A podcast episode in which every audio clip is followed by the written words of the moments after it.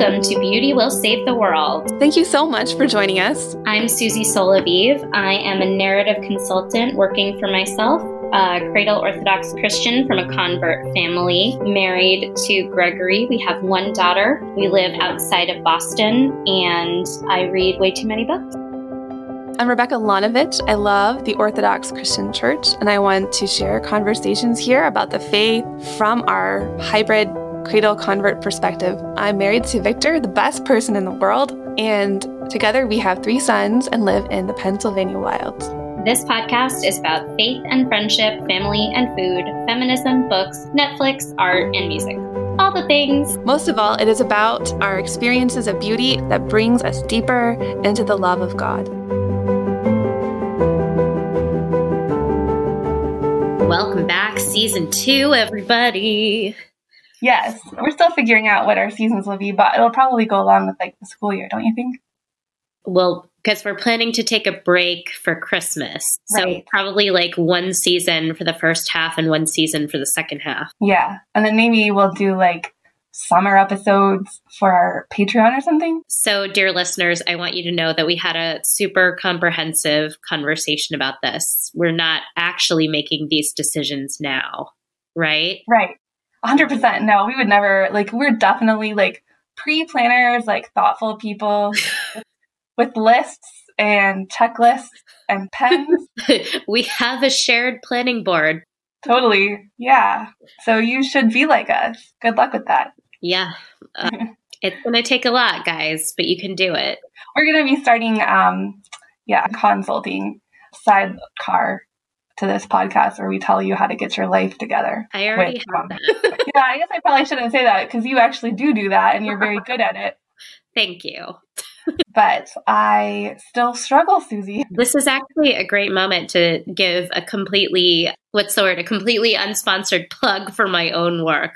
Hello, Yeah. if you need help getting your work life together specifically, but also your life together in general, I do coaching. So check out my website, thenarrativesolution.com, soon to have little puppet cartoons on it, which I'm really excited about. Oh, wow. They're really cute. Remind our, our listeners the puppets' names. Okay, so there's Muffin Mugfin. That name was a suggestion from somebody who follows me on Instagram. I asked people to vote on whether or not I should call him Muffin or Mugfin because I mistyped his name and someone said, why not both? And so now it's both. There's Waffalina, who's like an orange cave woman. I love her. She has a little uh, bow on her head. And then there's Wilbur, who is the puppet that I made myself Oh, and he is he's so cute he has little teddy bear ears and he just looks really happy all the time muffin mugfin is like what did i call them i think i said that muffin mugfin is the ego wafflina is the id and wilbur is the whole person so where does this love of, of puppets come from? Like, what's the origin story there? you know it really started in college isn't that funny i mean i These love are these are hand puppets, guys. Like, it's not like marionettes or like, no, there's not, and it's not the kind with like the big with like the big mouths that open and close and like they use it in, like I don't know if you were exposed to this, Susie, and if you weren't, you're lucky. But that's a big. Those are big for like vacation Bible schools and Sunday schools. Those like big mouth puppets that go up, open, close, open, close. I don't know about you, but I'd love to hear a Bible story or whatever. Yeah, no, that was definitely not a part of my church school experience. We were like memorizing Russian grammar. right. So, so yeah. So they're like little hand puppets, but not like the, the Sunday school kind. Just like normal. I would like to point out that Muffin Mugfin does not have a mouth. Even better. So I went to theater school for a semester in college and it was a very intense experience. I don't think have we talked about that on the pod before? No. So it was a theater intensive and it was 13 weeks of classes, 7 days a week, 10 hours a day plus homework. It was, I mean, it was a little bit akin to brainwashing just with like the lack of sleep and the certain level of indoctrination about what art should be and theater and yada yada. So there was a lot about it that wasn't healthy, Mhm. but I did learn an awful lot. So it was there actually that I discovered my aptitude for puppetry. We had to use puppets on a couple of occasions, but most notably, we used them for scenes from a Paula Vogel play that I really, really love called, gosh, now I can't remember. The Long Christmas Ride Home. And it's about a dysfunctional family. And there are two narrators and three children. And the children are played by puppets when they're children. And then each child ha- has a monologue as an adult where the actor comes out. And typically, what's done is mm-hmm. that the adult actor will be the puppeteer for the child that they're playing. Ah, okay. So it's a really interesting conceit. It has two narrators, and it's also heavily influenced by Japanese theater, which doesn't seem like it would go together, but does. A lot of it is based on Vogel's relationship with her brother, who was really interested in Japan and he wrote haiku. He was a poet. And so they bring in Japanese music on stage, and the style of puppetry is kind of a bastardized bunraku puppetry, which is uh, bunraku puppetry is rod puppetry, where you have three people operating the puppet. So you oh, have uh-huh. one person doing the feet, which is like the lowest ranking puppeteer position. Then one person does the, what is it? Somebody does the head and the right arm, and that's the highest ranking position. And then I think somebody does the body and the left arm. Okay. That's how it works. But they all have to work together. So they don't usually do that, but they have kind of a like I said, about I hate saying a bastardized pu- form of puppetry on on this podcast, but that's always what I've called it. And so they have these rod puppets that move in this really cool way that we're not really used to seeing as Americans. Okay. And they're rather unearthly. And so we had to build and operate the puppets to do the scenes. Oh. And it was during that time that I discovered I had an aptitude for puppetry. It was just something to do with my intense focus on minutia. And yeah I, i've also always been really interested in symbolism and symbolic movement not dance per se but choreographed movement on stage. And so those two things work together. And then when i came back to college i just continued making puppets. And i ended up auditing a puppetry class at Emerson College where I did my master's degree at later. And like I didn't do it for credit. I just really wanted to learn how to make puppets. So I made more puppets. I ended up volunteering with a puppet uh, theater for a while. So yeah, it's just been part of my life ever since then. Wow. So interesting. Because it's you know, it's what children do with toys leveled up. And it invites us to grapple with difficult concepts as adults, the same way that children grapple with difficult concepts through play. Yeah, that's interesting. I hadn't really thought about it that way. I had either until right now, but it feels true.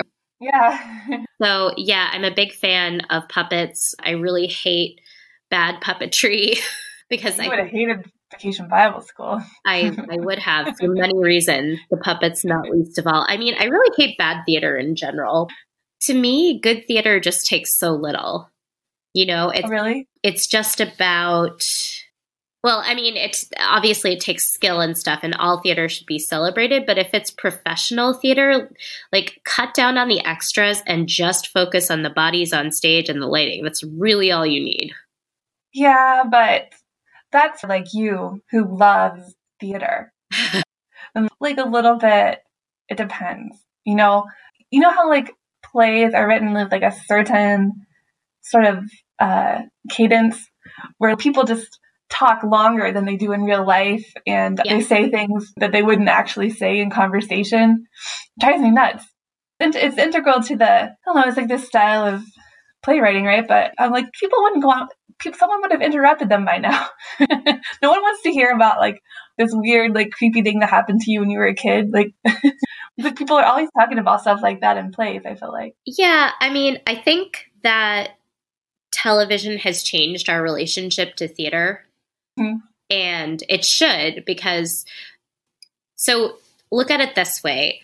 theater is to TV what portrait painting is to photography. Uh-huh.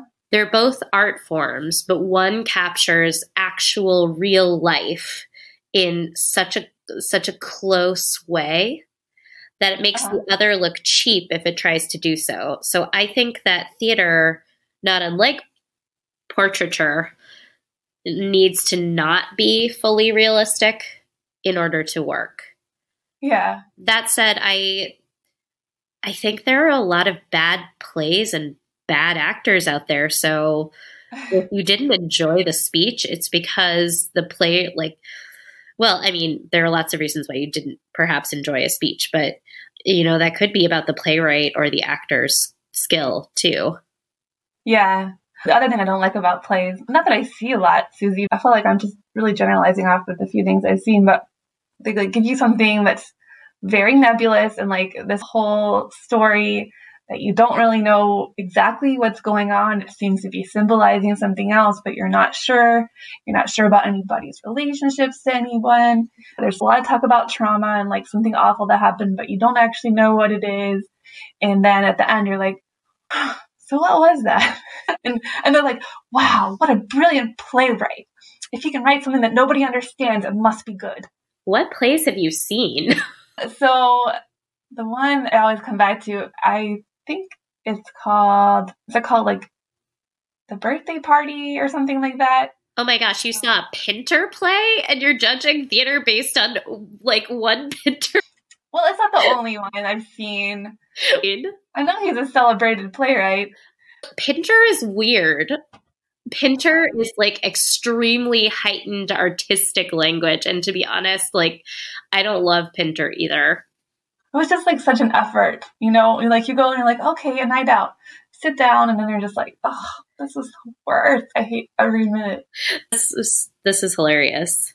But it was like a community college production. It wasn't anything like Oh You know. gosh. Oh my Yeah. gosh. No wonder you hated it. I got the general idea that it was about death. Is that correct? Yeah, I mean, I don't remember the birthday party that well. Also, I, I feel like that's a safe bet with most. No, it's about death or trauma. I don't know. I think we should see plays together, Susie, so you can educate me. well, I'll take you to see fun, fun, weird plays. Pinter is weird, but I wouldn't call it fun.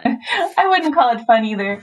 but I learned I learned a lot about myself and death and you know birthday parties. Yeah, okay, so I'm looking up the birthday party right now. 1957, so that's already a problem. Was I in a scene from this? Yeah, I totally was, and I didn't like it either. Yeah, I think I played the weird landlady. Oh yeah, yeah, weird landlady. Yes, she's like something bad is happening, but I'm not Yeah. going to talk about it. It is about death, but Pinter. Okay, so I'm I'm just glimpsing through the Wikipedia article right now. So the birthday party is actually meant to be a comedy, but a comedy of a comedy of menace. Like a lot of these absurdist or really abstract playwrights Uh-huh. were actually trying to be funny. And so if you see someone who's good at interpreting it, then it'll be funny. But if you see somebody who's not good at it, it's going to be just a slog. Like, are you familiar with the play Waiting for Godot? Oh, I've heard of it, but I've never seen it. No, it never shows up. Yeah. So in the play, Estragon and, yeah, Vladimir and Estragon, they just hang out for the entire play waiting for Godot. It it is the most excruciating thing in the world until you realize that they're spending the entire play trying to entertain each other. The the theory that I Unsuccessfully, I'm going to guess, since nobody else is interested in it. No, it, is successful if it's done well. Like, so Patrick Stewart and Ian McKellen starred in Waiting for Godot on Broadway, and I'm sure it was unbelievable. I'm actually really sorry that I missed it. But wow. the theory that I like about Waiting for Godot, and I think Beckett would hate this because like Beckett just wanted his stuff to stand on its own. The the best way I've heard of to approach the material is that it's about the death of vaudeville. So it's these two old vaudevillians hanging out, waiting for the next thing, and they're just entertaining each other while they wait. Huh. And Does that come across like, oh, remember that act we were in when we were juggling? And then, like, Not even a little bit. It's very in the moment. So yeah, maybe this just isn't your kind of thing. But there are a lot of good plays. Next time you want to go to sure. the theater, tell me first and I'll tell you if you're going to enjoy it. How's that? Yes. Yeah. That's actually kind of the problem with with Pinter and some of these other playwrights is that they were experimenting with story and seeing how they could break away from from a sto- traditional story arc or make this make the story not really a plot per se. Uh-huh. And that doesn't work for everyone. I was an intern at one of America's most I want to say one of its most important avant-garde theaters, the Wooster uh-huh. Group. And uh-huh their stuff just like a lot of it doesn't make a lot of sense. it's just something you go and experience. And like when you dig into it, there's a lot of meaning, but I feel like you would probably hate it. I don't know. I just probably haven't had enough exposure to kind of make connections and uh, compare and contrast and just like no oh, this is what they're trying to do, or this this is uh, badly done, or this is this director's like signature or something, stuff like that. I've not had enough experience with theater.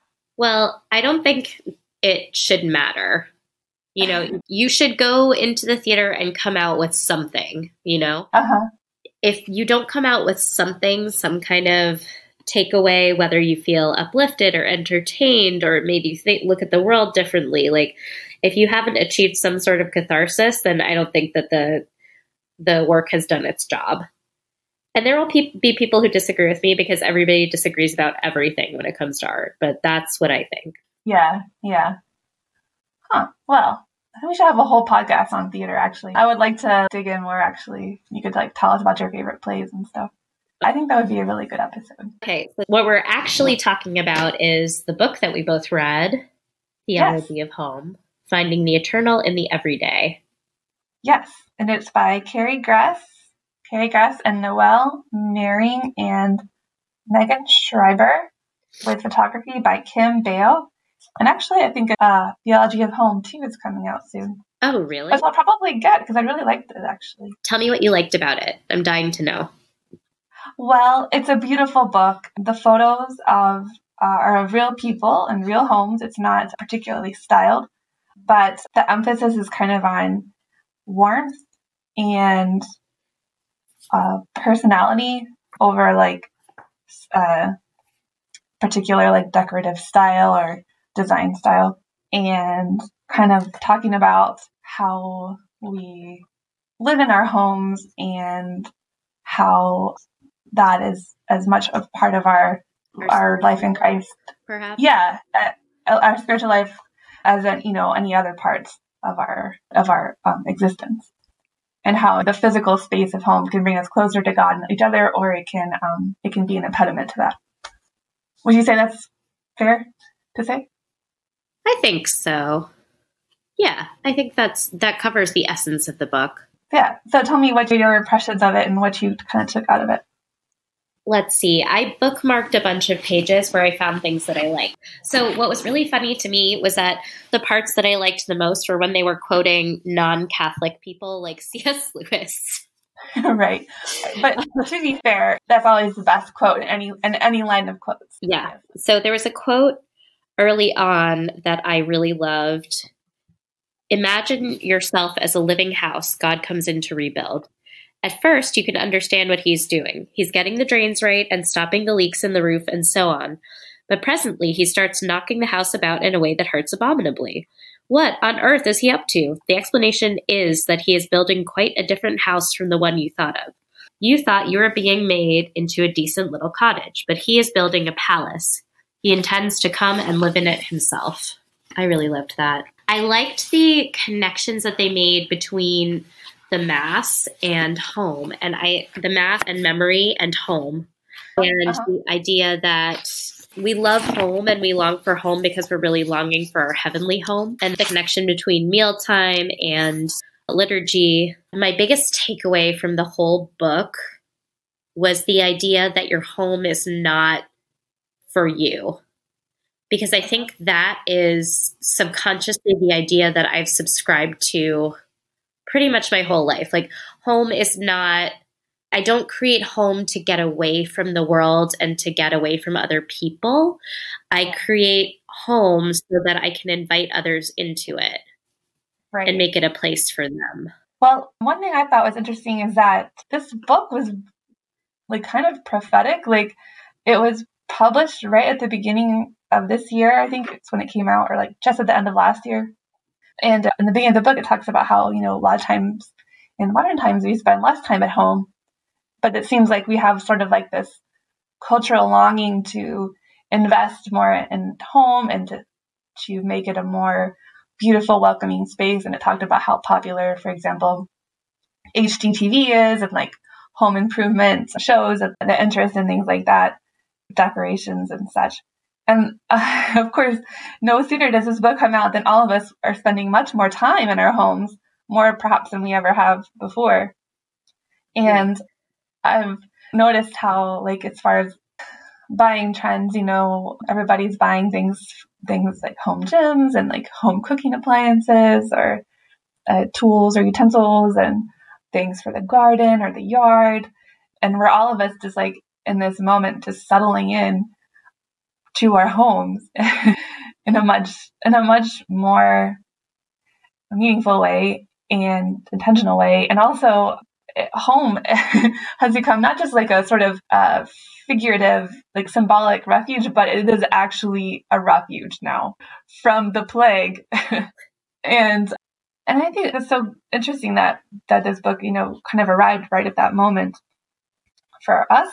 Yeah that section about hgtv actually brought up something for me that I've been thinking about, which is that I think we, as a society, as we become more secular, we try to turn our homes into paradise.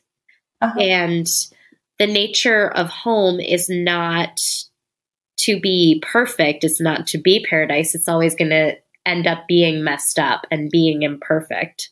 And so I see the I see like the HGTV obsession and like decorating obsession, which, hey, I'm not knocking decorating. I love to decorate, love it.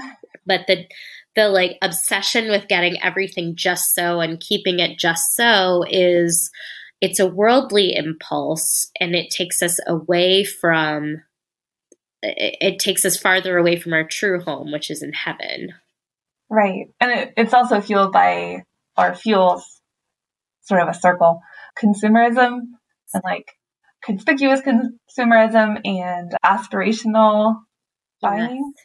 And I noticed that back when I lived close to a Target, which I don't anymore. But I think because my mom has like a strong German uh, heritage and like kind of pass it on somewhat, I was just mystified. Like, how, how many throw pillows can people buy? like, looking around, like, but at the same time, you know, just walking through and seeing, oh, this nice thing, this pretty thing, if I buy this, then my house will be like this and I will be like this, you know? And there's like nothing wrong with looking at nice things and maybe and imagining or even buying them, you know, what would enhance your life or something, but there's only so much that you can really utilize, you know? Yeah. in a healthy way. What else did I think? I loved how it said like home is a sanctuary and sanctuaries are holy and to sort of think about our homes that way, like it's, it's a sacred space. And I mean, it is like that's where most of our prayer happens, right? Yeah. We sit down um, to eat together. It's sort of an icon of Holy Communion, right? But even more, it's of our communion with Christ, sharing the sharing that we look forward to in heaven, God willing. and uh, I love that talks about the material matters. I think that's something. It's like, it's easy to go both ways. You can like be overbuying or like over consuming or keeping up with the Joneses, that kind of thing. Or the other side, there's the material. It doesn't matter. Like the idea is that you have either that it's, you know, like doesn't matter enough to take care of, or, and I think there's like a little, little echo of this in like the minimalism sort of aesthetic trend that the look, like the appearance of like uh, nothing is, is more important than how you actually live and function and engage in a space. You know that I'm a Marie Kondo adherent, right? I, uh-huh. I want to jump in before I lose this thought because I think it's important. The one thing that I don't love about Marie Kondo or that doesn't resonate with me is that her work is heavily influenced by Shintoism. Huh? And so I think the thing that turns me off about ultra minimalism is that it does seem to be like on one level, on some levels, it's like a joining with nothingness. Right. Yeah. Uh huh. Which is not a Christian philosophy. Like we're meant to be joining with God. So uh-huh. Uh-huh. that's why I guess like I could never be a full on minimalist. I'm more like a just enoughness person. but I want to have things there to make other people comfortable and happy. And like they yeah. still, they still bring me joy, but my joy comes from seeing other people use them too, you know? Yeah. And I think sometimes too, like it's with, with minimalism, especially like in minimalist design, or especially inside of homes, like tremendous amount of resources and like buying and consumption goes into creating the aesthetic, which is just not a practical everyday way of living. Like, you know, if you to achieve, for example, like that minimalist kitchen, you know, it's just like, you know, gray cabinets and a slab of stone for the counter and like no visible appliances. Like, what's the point? we had a conversation about children once where I brought up something that's coming up again, we talked about how the purpose of children is to mess things up, to like help us to remember that earthly perfection is fleeting and not not real. But what's real are these other people moving around in our lives.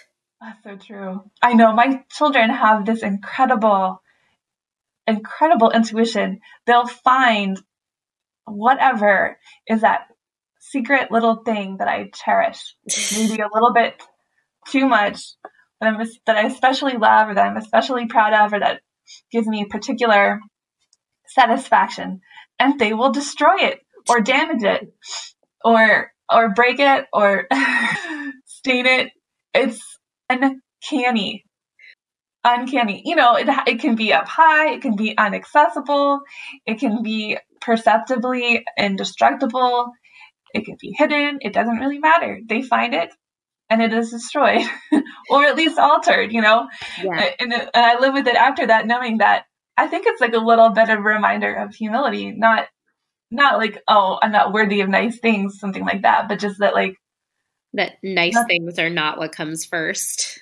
Well, I, I, was, I want to say something more like, you know, things aren't, things are made to be used and engaged with, not set aside as like a monument to our acquisitiveness, maybe something like that. I don't know. Yes. Oh, I have. Like, they're not trophies, you know. Like our things in our lives aren't trophies. They're they're meant to be. They're meant for people, and the joy that they bring is like the joy of sh- being with people. I guess. Okay, stop me if you if I've told this story before on the podcast, but my mother, who hopefully is not listening to this episode, had a Betsy McCall doll that she was really proud of. Betsy McCall was the mascot or something of McCall's magazine. And so my oh. mom oh. had really wanted a Betsy McCall doll. And so she sent away for this little china figurine. And for my entire childhood, it was wrapped up in paper and still in its original box in the cabinet. And I wasn't allowed to touch it if she wasn't there. And oh. so when we were cleaning out her house, I found this box and I said, Oh, yeah, this is the Betsy McCall doll that I like. We need to be careful with it. It's worth a lot of money. Like, you know, my mom will be upset if anything happens to it. And Greg, my husband, was like, bull. And he looked up how much the doll was worth today. Okay, and it was $12. Oh. For the sake of $12, I never played with this doll. Ever. Oh, yeah. Yeah. The same thing was true of another Barbie that I received. It was like a My Fair Lady Barbie. Do you remember the pink outfit that she wears in My Fair Lady? I forget which. You've seen My Fair Lady, right? Uh huh. she wears this very floofy pink outfit. And so I received a Barbie and I wasn't allowed to actually take it out of the box because it was going to be worth something someday. oh, no, I know. yeah. No point. That's why I don't get I don't get furniture that I know I'm going to treasure over much. Uh-huh. There's no point. There's no point. I'm just going to stress myself out. Oh, that's something I love about it's sort of like a little commonality through Elizabeth Goudge's books when she describes a room, usually like a room that's very cherished by the lady, the woman in the story. It always is carefully curated with beautiful things, but none of it's new. And it, you know, it's probably worn, you know, the furniture worn, carpet threadbare. I mean, like over and over again, this is the description, but it is um, exquisite and in good taste and very beautiful. And that reminds me what you said. If you can't use it, then it's not, you can't use it and it can't be used and it cannot be beautiful while it's being used. it's probably not a good thing. Like it's not like a deeply good thing, if that makes sense. Yeah. I feel like people have instincts about which things are good and which are not. Too like I I think there's a reason people are drawn to natural materials and not just plastic. They, yeah, they talked about that in here, didn't they? Yeah, they did. I here I thought that I was like coming up with something new, but you're absolutely right. what that's something that I really loved about that section, and I remember something that one of our friends, who is a priest, said. He was, talking about craftsmanship and like beautiful things made from natural materials with the work of a craftsman or artisan. Yeah, um, it being a more more good, more fulfilling and happy thing to use and to own. And I remember him saying, and I forget what, exactly what we were talking about specifically, but he was saying, you know, there's a real difference in how you feel when you use something that someone else made themselves with their hands versus something that was made with a machine. And I haven't really thought about it before that way because so much of what we have around us is made through automation. I it really just kind of stuck with me as like a way to think about what we use and what we buy and how using something actually does affect us ourselves you know using something physical even mundane affects our us and our and our soul yeah absolutely i would never have articulated it that way before reading this book but I think it's true. I, have always felt really drawn, especially to hand thrown pottery. Oh yeah, because you, you can even see um, the potter's hand often on it, where they like dip it in the glaze. Yeah, there's something so special about it. Yeah, absolutely. Oh, it also pointed out about craftsmen that um, Christ himself was a craftsman, right? He was a carpenter. Yeah, he made things with his hands, and there's a lot of other professions like he could have had, but I really love thinking about that his work before he started his ministry in that context that like he made things probably very beautiful things but also things that people used in their everyday life and yes. Hang yeah. on um, my cat is trying to okay so speaking of materialism my daughter found this christmas tree topper angel and it's enormous at a thrift store. It has real feathers for its wings and the cat is now eating the feathers Oh no. It was $3 and she loves it so much. She carried it around with her for this entire weekend. When she when we were driving home, she was holding it up to the car window so it could see out the window. Oh, how cute. Yeah. She's the best. Oh my gosh. That kind of imagination like how she engages with the world it's like it's so sweet and it's like somewhat different than how my boys interact with things. Although I mean, like Luca or Roman, especially the baby, he does he does love him a stuffed animal, but mostly, as my dad said, they learn through destruction. That's how they engage with things. They, they just take things apart like very quickly. It, with my first, it just really took me a while to understand that this is just how he played. I started reading, rereading Elizabeth Goudge's Pilgrim's Inn, which is probably my favorite of her yes. books, and it's a very home centered story. It's all about, and it's actually all about a home, in fact. This has kind of like been a thought that's been developing in my head over the last few years, and it has to do with the the phrase "beauty will save the world," because I was the first time I was like really pondering that statement was after I had my first child and I was mostly at home. So I, I was still working um, a few shifts at the hospital, but mostly I was home. And I kind of struggled to think of what I was doing with most of my days as something other than getting off easy, if that makes sense. Because I knew so many working mothers and I knew that my job was very challenging and that lots of women that I knew did both that work that I did and also taking care of their child in their home and, and their family at the same time. And philosophically, I knew the value of maintaining a home for a family, but I just, I just didn't really have like a, like a why for that. Yeah. and it occurred to me that that that's what I was doing or trying to do or achieving what on my best days was creating beauty in this little space of the world, which is it's a really godlike work, right? Like to create beauty in the world. And then as I had more children and now a bigger house, I realized that a lot of that was calling beauty out of chaos and this constant fighting against chaos.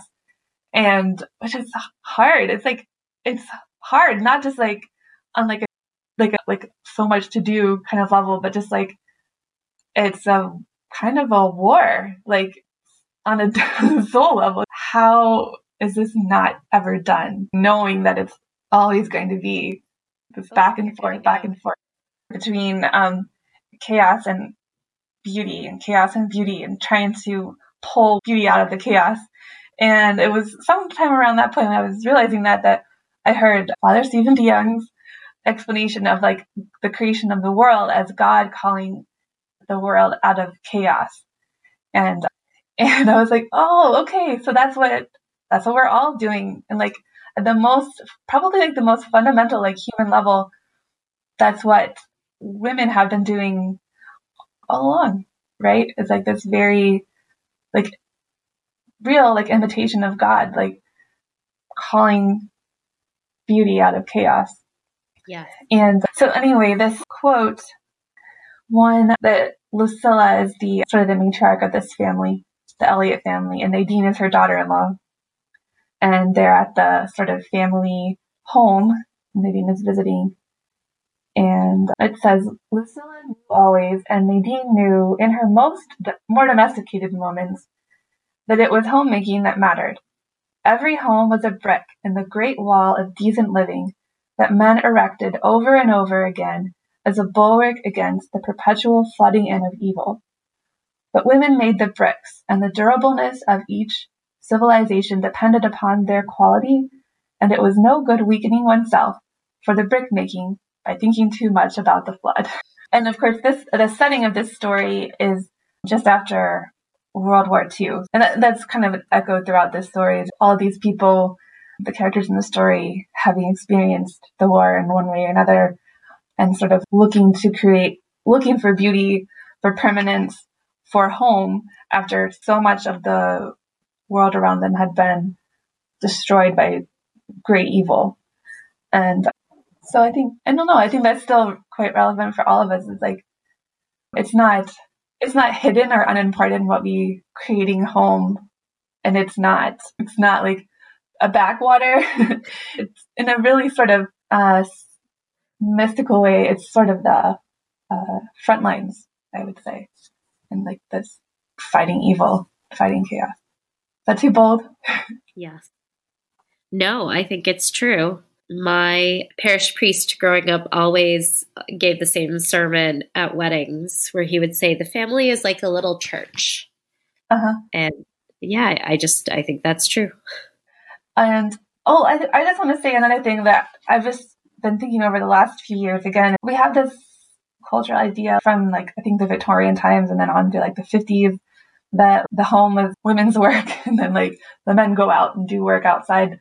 But that's really a post industrialization model. Yeah. But but from earliest Christian times, the ideal was sort of like every the, the family being together in the home and everyone working together to create and sustain the life of the people in the home. And it's not really practical for a lot of us in the modern times, but I don't like the idea that the the woman belongs in the home or like the home is the domain of the woman or something like that. It's like we've sort of been culturally like left alone to do that battle.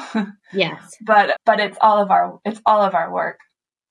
I just wanted to put that in there. I'm not I'm not like saying everybody should, you know, like live like a 50s housewife or something like that.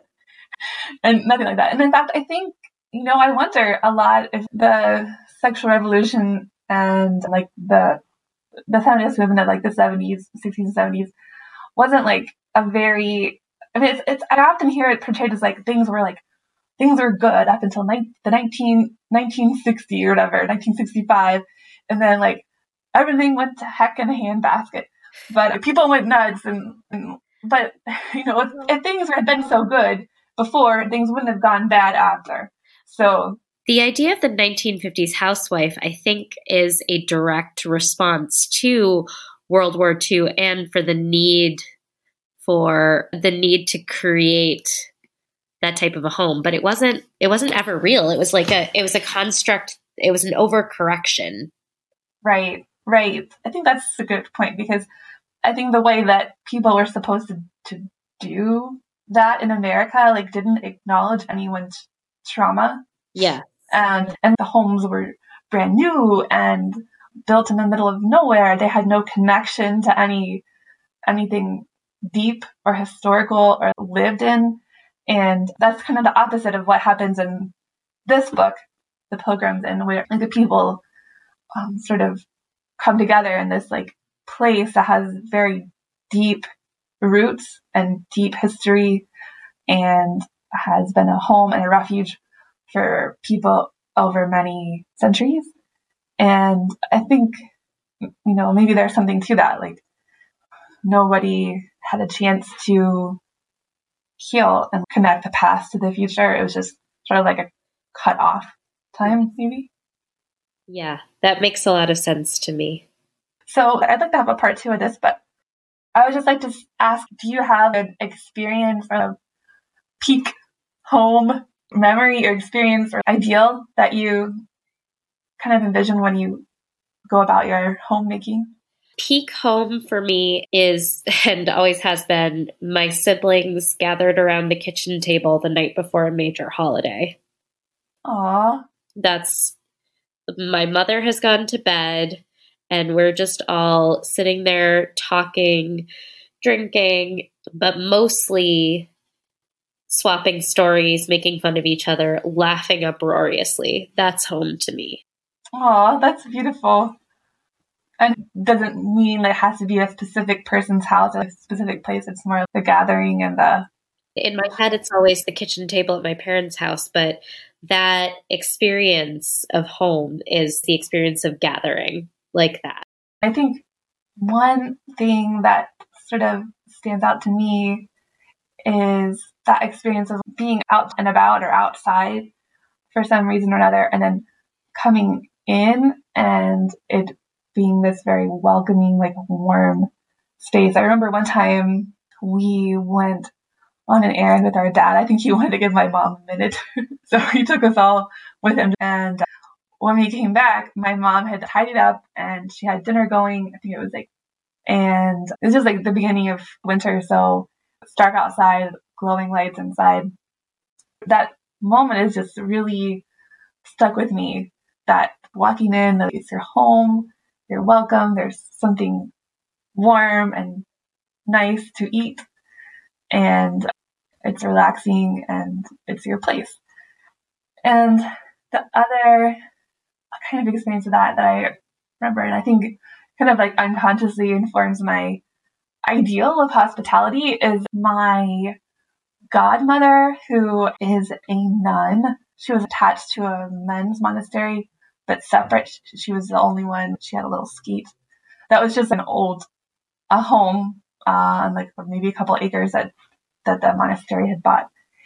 And when I would visit her, like at the end of high school and then early college, no matter what time we arrived, she would always have like, well, let's have some tea. And so we'd have tea, always something with it. And every evening, the same, you know, like, let's have some tea, like after prayers or whatever, let's have some tea. And it wasn't anything, it was obviously very simple and monastic sort of fare, but it was so cozy and like a feeling of like rhythm and warmth and predictability and welcome.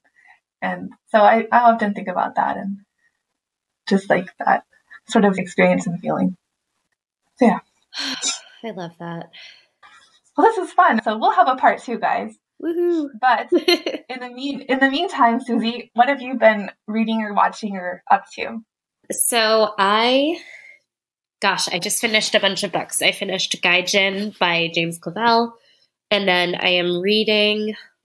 I just finished the newest Shopaholic novel. I love the books. I love them. They're the perfect escape. They're like eating a chocolate. it's just so fun and they're so fast. So I just finished the newest Shopaholic novel that's uh, Christmas Shopaholic. I am reading Lovecraft Country, and I just started The Great Alone, which is already shaping up to be much better than I thought it would. Like, it's gotten great reviews. There's no reason I would have thought that it would be bad, but I just I I am surprised by how engaged I am as I read it. Oh, cool. Yeah, it's been good, but I kind of need breaks from it because it's a bit dark and I don't think The Great Alone is going to be, you know, light, but it's just different. So I'm going back and forth between the two. And then for watching, Greg and I have been watching The Vow, which is about NXIVM, a cult that was based pretty close to his church in Albany. And I remember when we were dating, he pointed it out to me and said, Oh, that's the NXIVM headquarters. It's this weird cult. And then a couple years ago, they finally arrested everybody. And so there's this documentary right. about it called The Vow and I'm also watching The Haunting of Bly Manor. Oh, oh, because my friend Jessica said she's like Rebecca, stop whatever you're watching and watch The Bly Manor because I want to talk about it. it's it's the turn of the screw, which I hadn't realized, and when I found that out, I was much more excited about it, and now I'm pretty into okay. it. Huh, okay, I haven't read that. What about you? What are you reading or watching? Well, I picked up, like I said many times during this podcast, Pilgrim's Inn. Highly yeah. recommend it, friends. It's part of a trilogy. The first one is of the book is, is okay. Then Pilgrim's Inn is the middle one, and then the last one is Heart of the Family. But Pilgrim's Inn is by far the best, and then you can read it as a standalone. And I, I think that's fine if you do because it's the best. And then we, this is a funny story because I think Greg will be satisfied on hearing this. I suggested a week or so ago that we watch the 28, I think it's 2018 uh, series edition of War and Peace. I hadn't seen it before, and neither has Victor. And in the middle of that, I mentioned how I, I had read about this new book on the Napoleonic Wars called The Napoleonic Wars, a global history. And it basically talks about the impact across the world of these events the Napoleonic Wars. And so Victor has bought the book. It's huge, very, very intimidated. In the meantime, we started the mini series. And my impression so far, I think we're in four episodes in, all of these men are the worst. like Pierre, like such an idiot. Like I don't even feel sorry for him. Like get it together, you know? Like okay, you grew up in the country. Lots of people do. They don't have to be stupid their whole lives. And then that young one, who's the brother of Natasha, mm-hmm. like such a toad, the worst, a big jerk.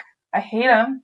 And then that tall, handsome one who he's at the beginning of the story, his wife is pregnant and he leaves her with his family and goes off to war.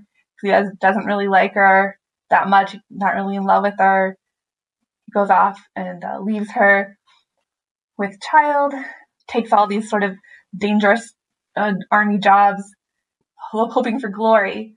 He gets it. He gets back in time for his wife to die in childbirth. And you know what? He's he's a big jerk. Forget him. Who needs it? Like, ugh. So I don't like any of them. But we'll see. Maybe things will improve. But like Paul Dano, you know, playing Pierre, like these big eyes and just like, oh, you know, it's so hard to, it's it's so hard to, you know, get it together and be smart. Like, I don't buy it. I don't buy it for a second. Like, you know, pull yourself together, man. Did you are you familiar with the musical Natasha Pierre and the Great Comet of 1812?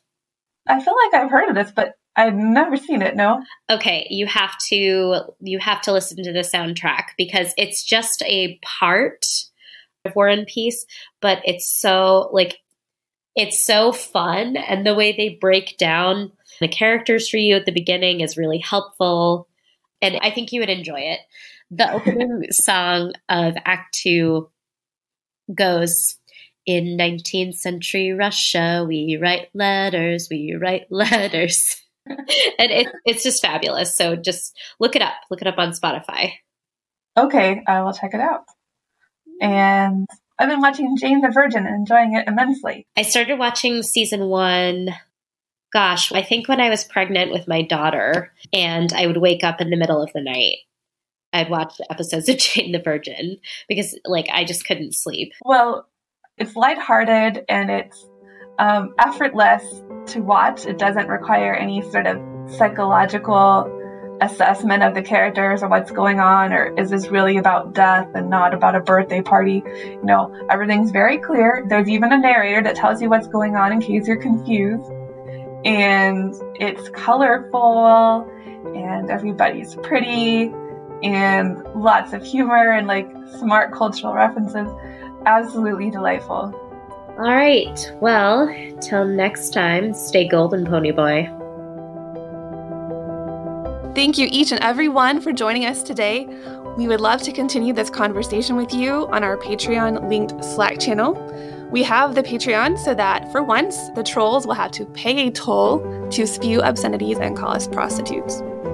But we want to cultivate a community there that we can grow towards an in person, real life friendships. Please share the podcast with someone you think will like it.